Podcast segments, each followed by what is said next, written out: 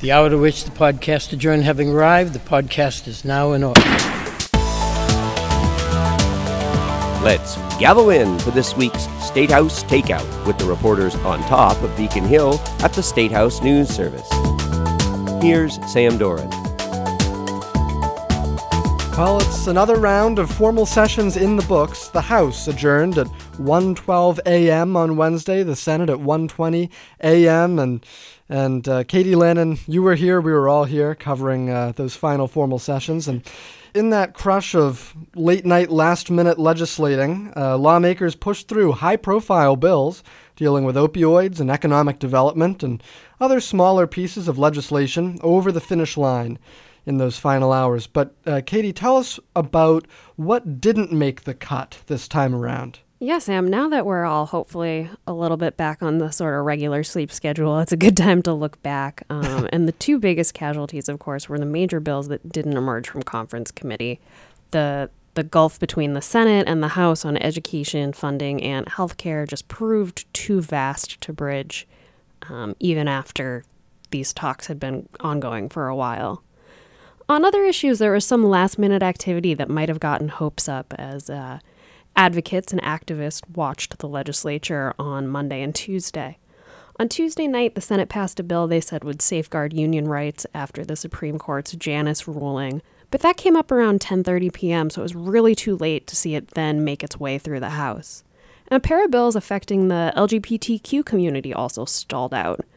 The House Ways and Means Committee had pulled out Senate President Karen Spilka's bill calling for a non binary gender option on driver's licenses, but that never made it to the floor for a full vote. And then the Senate approved its own version of a House bill, uh, House-backed ban on conversion therapy, but that was just after midnight, and again, it didn't resurface before things wrapped up, like you said, Sam, after 1 a.m. Mm. But this is not the end of the road now for everything, because session continues through to the new year. That's right. And as lawmakers kind of pivot into campaign mode these next few months, we'll still see a lot of local bills, liquor licenses, sick leave banks, things like that passed um, as we hang out in informal sessions until January. Now, in those informal sessions for significant pieces of legislation to get through, there needs to be really a broad consensus around them since it only takes one person to block a bill's path in those types of sessions, which are usually pretty lightly attended. One thing that could still find a way to move is the governor's housing bill, which he's been pushing for for months. Both he and uh, Representative Kevin Honan, the House Housing Committee chairman, have suggested it's premature to call that bill dead. Um, there could be a way to bring lawmakers on board and get that through, so we'll have to see what happens there. We'll be watching, and, and meantime, we'll uh, watch a few sick leave banks go through too. Don't forget about those liquor licenses. Thanks, Katie. Thanks, Sam. One of the big questions Tuesday night was whether the House and Senate negotiators would reach agreement on a bill to address the opioid crisis. They did, and a couple hours later, this bill was en route to the governor's desk. Andy Metzger, you've been covering this right along. How do you think they came to the agreement, and, and tell us what exactly they agreed to here? Uh, well, unlike, say, the big healthcare overhaul bill that did not get done, the House and Senate were fundamentally on the same page when it came to uh, expanding access to therapies to help those who are addicted to heroin and opioids like fentanyl. Um, the basic approach is to fight fire with fire. I mean, there are people who are addicted to drugs, but there are other drugs that can both help save their life, in the case of Narcan, or can help them get off of um, the hard street drugs that they're using, like methadone or Vivitrol. So, what this bill would do would make opioid reversing Narcan available to the public at large uh, through pharmacies, and it would also uh, require hospital ERs to carry uh, drugs like methadone to help people who may have been brought in on a uh, from an overdose, and then it would also uh, expand uh, medication assisted addiction treatment in um, in prisons and some correctional institutes. So the bill is at its final step uh, along the legislative process. It's on the governor's desk, and things are looking good, right? Right. I don't want to get too far out over my skis, but um, I think everyone should be looking at their inboxes for invitations to the signing ceremony. Just a guess, but um, the bill was incredibly popular. Uh, enactment in the House was unanimous. The governor has made this a huge priority, and a lot of his proposals were included in the final version that reached his desk.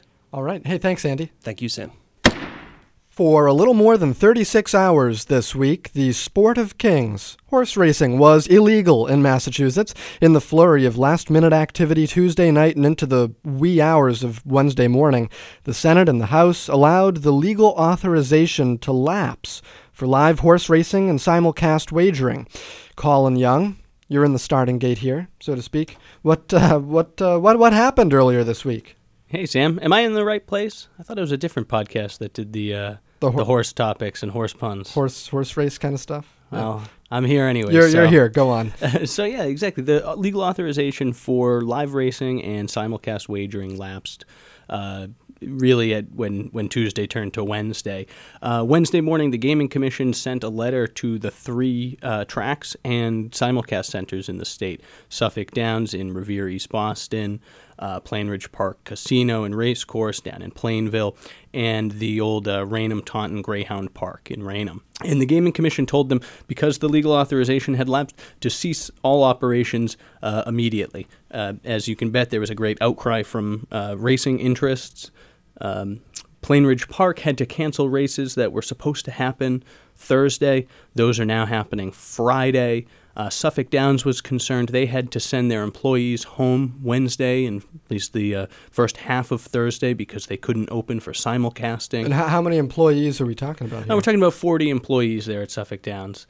And in Suffolk Downs is head and eye on this weekend. They have live racing the fifth and sixth days and final days of live racing at the track this year, and those contests were thrown in doubt uh, by the legislature. And they don't do too many days of live racing per year, do they? No, six total this year, and uh, this weekend, uh, like I said, are the fifth and sixth days. Yeah. So ultimately, on Thursday, the next time the legislature returned to session, uh, the Senate and the House uh, extended the authorization for yet another year. Uh, that allows the races at Plainridge Park to go on uh, Friday evening and the racing at Suffolk Downs to go on on Saturday and Sunday. But the legislature didn't exactly solve the underlying issue here, did they? Which is the authorization expires annually, so just down the track, we'll be in this situation again.